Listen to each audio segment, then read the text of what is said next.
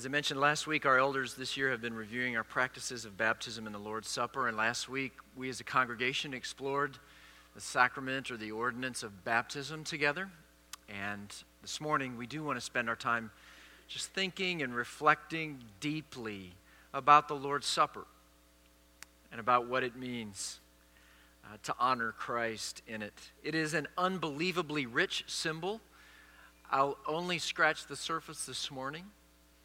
I'm looking forward to next spring when the six weeks leading up to Easter, our elders have decided we'll celebrate the Lord's Supper every Sunday uh, approaching Easter. So that should be a rich time, and we'll have ample, ample to explore together as we think deeply about the gospel and this symbol of it. Philip Yancey wrote in his excellent book, What's So Amazing About Grace?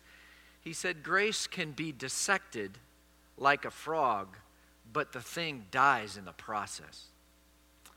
And this morning, I don't want to dissect the Lord's Supper, which is about grace. I don't want to dissect it this morning and make it a thing that we observe coldly. Um, it is important that we think rightly about the meaning of this celebration, but more than that, it's important that we experience it rightly. So, this morning, we do want to have an extended time of preparing our hearts and minds to draw near to the table this morning as the people of God. And to begin that, if you'd bow with me, I'd just like to pray for us as we ready our hearts. God, be kind to us. Help our wayward minds focus. Help our guilt ridden hearts come clean. That we might approach this table in the way Jesus longed for us to when he gave it to us. May you be honored. May we be strengthened by the celebration of this table this morning. We pray in Jesus' name. Amen. How did it all start, this celebration of the Lord's Supper? I suppose we could point to the night that Jesus was betrayed the night before he was crucified on our behalf, where we read in Luke 22 When the hour came, Jesus and his apostles reclined at the table, and he said to them, I have eagerly desired to eat this Passover with you before I suffer. For I tell you, I will not eat it again until it finds fulfillment in the kingdom of God. After taking the cup, he gave thanks and said, Take this and divide it among you. For I tell you, I will not drink again of the fruit of the vine until the kingdom of God comes. And he took bread, gave thanks, and broke it, and gave it to them, saying, This is my body, given for you. Do this in remembrance of me. And in the same way, after the supper, he took the cup, saying, This cup is the new covenant in my blood, which is poured out for you. That is the first celebration of the Lord's Supper. But it actually begins far, far before that. Way back to when the first man and the first woman and their rebellion against God in the very first pages of your Bible and of history as we know it. Once they were deceived and then rebelled, and their sin drove them out from the presence of God, the one who is compassionate and gracious, slow to anger, abounding in love and faithfulness, he began the long and costly pursuit of his wayward people pursuing them to restore them to himself. This is the story of the entire Old Testament, and the entire Old Testament points in its fulfillment to this celebration and what it represents. What does it represent? Well, it's a meal hosted by none other than Jesus himself. And on that night, with his friends gathered in that upper room before he went to the cross, he shared with them a Passover meal where they remembered the great deliverance of God from the plague in Egypt that would have taken the life of their firstborn. They were spared by the blood of the Lamb wiped on the doorpost. And all the anticipation and the hope of the Passover was about to be fulfilled in the deliverance that would come the next morning when Jesus would go to the cross. At this meal, then, he instituted this pattern of bread and cup to forever remember his death until he comes again. And at this meal, amazingly, you and I are invited to join him. You and I are invited not just to a dinner about Jesus, but to a meal with Jesus. I don't know about you, but that is a pretty stunning invitation when I think about it. I don't know if you've ever received an invitation that you did not deserve. Uh, it seems like I get those all the time, and I got one just recently. Um, I've been invited next month to speak at Southeastern Seminary's chapel. And I am keenly aware that I do not deserve to stand in front of all those men with PhDs and THDs and whatever other kind of Ds that they have, and in front of all those students um, who are studying so diligently in theology, such brilliant minds. Um, you know, I am a below average pastor who pastors an above average church who had dinner with the president of the seminary, and that's how I got invited to speak at chapel. I know I don't deserve that invitation, but I am absolutely sure that I do not deserve this one. He has invited you to a meal with Him in His presence and in His honor. But it's not just you being invited, and it's not just me being invited. We are invited as the people of God to come together as one body to this table. In Paul's teaching on the Lord's Supper in 1 Corinthians chapters 10 and 11, there is a pervasive emphasis on the oneness and the unity of the body as we partake of the Lord's Supper. In chapter 10, verses 16 and 17, we read, Is not the cup of thanksgiving for which we give thanks a participation in the blood of Christ? And is not the bread that we break a participation in the body of Christ? Because there is one loaf, we who are many are one body, for we all partake of the one loaf. And the language is that we come as one body. We come together, not so much as individuals, but together as a church, as one people. That is the beauty, I think, of what we did a few weeks ago at the outdoor anniversary service, where we weren't split into two groups. We all came together as one people, the body of Christ at Northwake, and shared in the table together.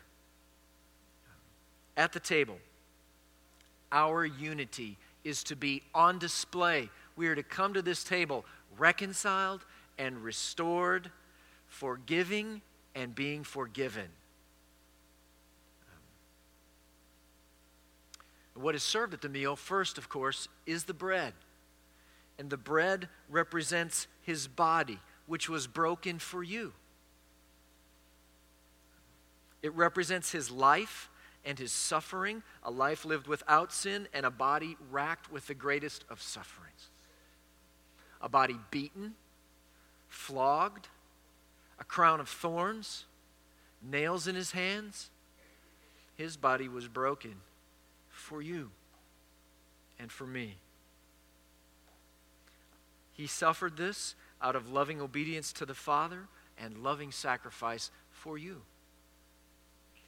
What's served next at the meal is the cup, and it too represents his suffering, a suffering unto death because his life's blood is poured out on the cross for you and for me to cleanse us from our sins the cross and the shedding of Christ's blood is what made possible what Isaiah spoke of in chapter 1 of Isaiah. He says, Come now, let us reason together, says the Lord. Though your sins are like scarlet, they shall be as white as snow. Though they are red as crimson, they shall be like wool. The cup represents the forgiveness of sins that comes to you through the shedding of Christ's blood. Jesus says it also represents the new covenant that is in his blood. It's what Jeremiah dreamed about when he wrote these words back in Jeremiah chapter 31. This is the covenant that I will make with the house of Israel after that time, declares the Lord. I will put my law in their minds and write it on their hearts. I will be their God, and they will be my people. No longer will a man teach his neighbor or a man his brother, saying, Know the Lord, because they will all know me, from the least of them to the greatest, declares the Lord. For I will forgive their wickedness and remember their sins no more. That's the new covenant, and it's full of the promises of God that come true for us through Christ. It was His blood that made us the people of God. It's His blood that bought our delight in God's law. It's His blood that bought our personal relationship with God. It's His blood that bought forgiveness for our wickedness and our sin. By His blood, His lifeblood poured out on the cross for us, Jesus makes all these promises of the new covenant yes in Him for us. Why do we do it? Why, since the inception of the church, have people all around the world, as the gospel has spread, celebrated this table? Why do we do it this morning? Well, we do it to remember. Paul writes in 1 Corinthians 11 that when Jesus had given thanks, he broke bread and said, This is my body, which is for you. Do this in remembrance of me. And in the same way, after supper, he took the cup, saying, This is the cup, is the new covenant in my blood. Do this whenever you drink it in remembrance of me. We are a forgetful people. And the busyness of life makes it so that all of a sudden we turn around and a day is gone, and the thought of Christ's love for us and his sacrifice for us has not even crossed our mind. Maybe not in a day, maybe not in many days, maybe not in a week. And Jesus knew that we would forget. And so he put us in this place and gave us this command to remember. To remember his love for us and his sacrifice for us. So we do this to help us remember. We also do it to obey. This is not a great worship suggestion. This is not some kind of tip on how to do a really profitable worship service. This is a command that comes to us from our Lord Himself. He says, Do this in remembrance of me. And so we do this to obey our Lord and to show our love for Him because Jesus said essentially, to love me is to obey me. We do it to obey and we obey because we love him so, this one whose body was broken for us and whose blood was poured out for us, even for us. We do it to be nourished spiritually. That's what meals do. They strengthen us, they nourish us. And when we eat of his body and drink of his blood, as we remember and we obey, we are being strengthened spiritually. Once again, we partake of the benefits of his death and on the, on the cross for us. And in that sense, as we come to the table, we find the grace we need to be strengthened spiritually and to follow him. We do it to draw near to him. Meals in ancient times, even as they are now, were times of fellowship. When someone invites you over for a meal, they desire your company. And that's why this is sometimes called communion, because it is a meal that we have been invited to, to share with our King, to enjoy his company and express our love and devotion to him. We do it to proclaim his death, Paul says, until he comes. We proclaim in this meal the gospel of grace that for sinners like us, there is a way for us to have a relationship with a holy God through the sacrifice of his Son. And the likes of you and me can come to a meal with the likes of Jesus because of what he has done on our behalf. It's quite an honor, really, to come to this table. I would contend that it's the greatest honor of all. And so you have to wonder when you receive an invitation like that, how do you prepare? How do you get ready to accept an invitation like this? It is critical that we prepare. Um, It is a sacred honor with grave consequences for those who would treat it as commonplace. Listen again to 1 Corinthians 11. Whoever eats the bread or drinks of the cup of the Lord in an unworthy manner will be guilty of sinning against the body and the blood of the Lord. A man ought to examine himself before he eats of the bread and drinks of the cup. For anyone who eats and drinks without recognizing the body of the Lord eats and drinks judgment on himself. That's why many among you are weak and sick, and a number of you have fallen asleep or died. But if we judged ourselves, we would not come under judgment. See, in preparing for this great sacred act of worship, we have to first recognize that it is just that. It's not just something we do, it's not just another religious act we go through the motions about. It is the most intimate act of worship that's given to God's people. The great King of the universe has requested the honor of your presence at a meal in his presence and in his honor. He has invited you. So we should come humbly to the table and we should, as Paul said, examine ourselves.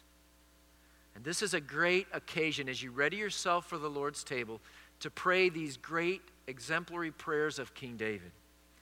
He prays in Psalm 139 Search me, O God, and know my heart.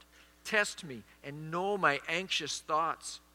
See if there's any offensive way in me and lead me in the way everlasting. He prays in Psalm 51 have mercy on me, O God, according to your unfailing love. According to your great compassion, blot out my transgressions, wash away all my iniquity, and cleanse me from my sin. For I know my transgressions, and my sin is always before me. Against you, you only have I sinned and done what is evil in your sight, so that you are proved right when you speak and justified when you judge. And those are great scriptures and prayers to pray as we ready ourselves to come to the table. But the special concern in preparing for the Lord's Supper in 1 Corinthians 11 seems to be sin that is relational. When I sin against you, and when you sin against me. So when you come to the table, it's important to reflect have you, have you wronged someone? Have you become estranged from someone? Did you let the sun go down on your anger? Did you provoke your children to anger? Have you truly honored your father and mother?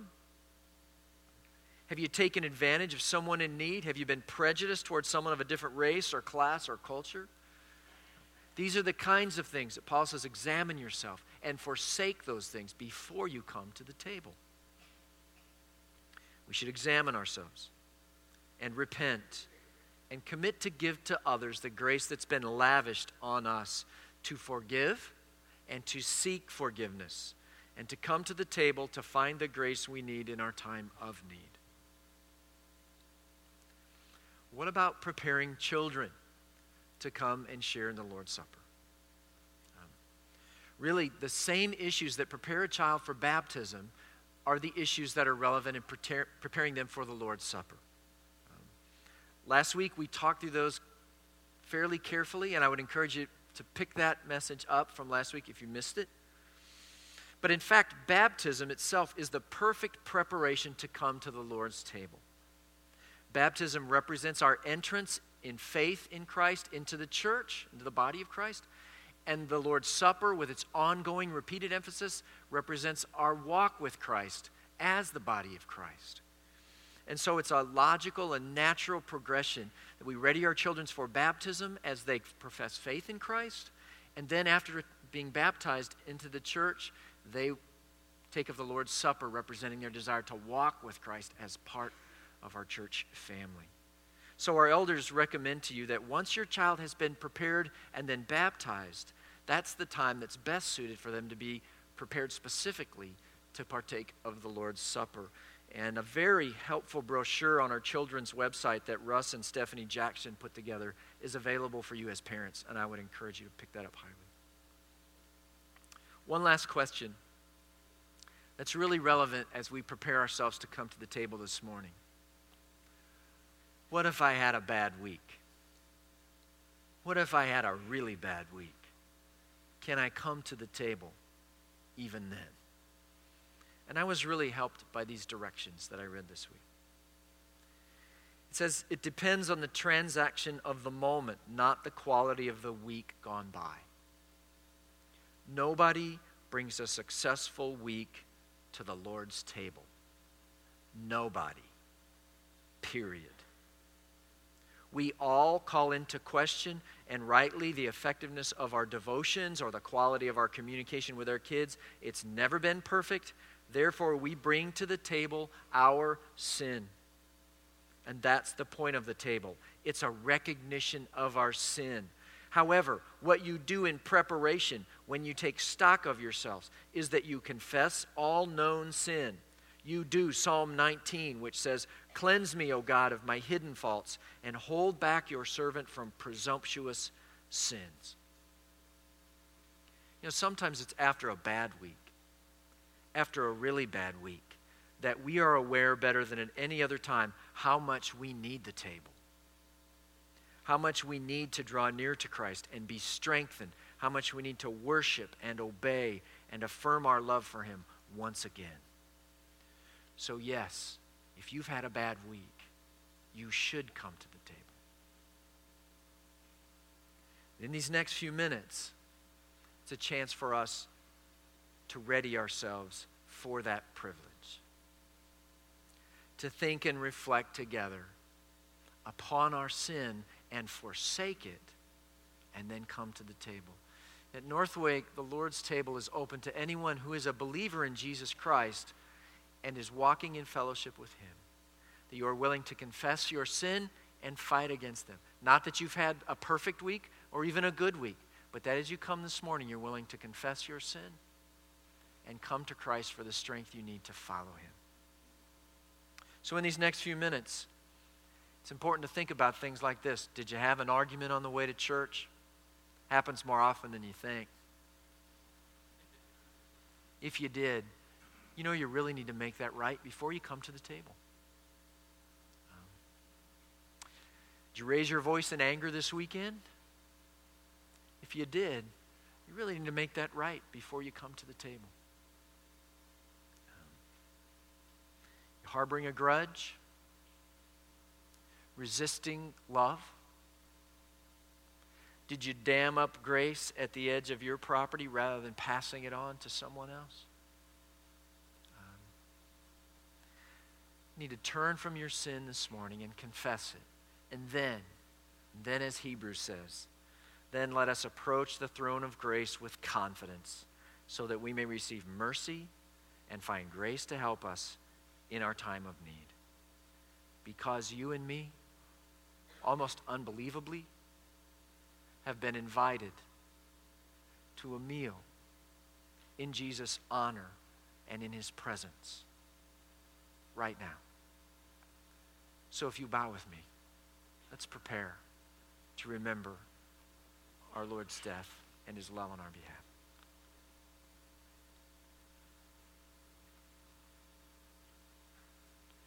Jesus,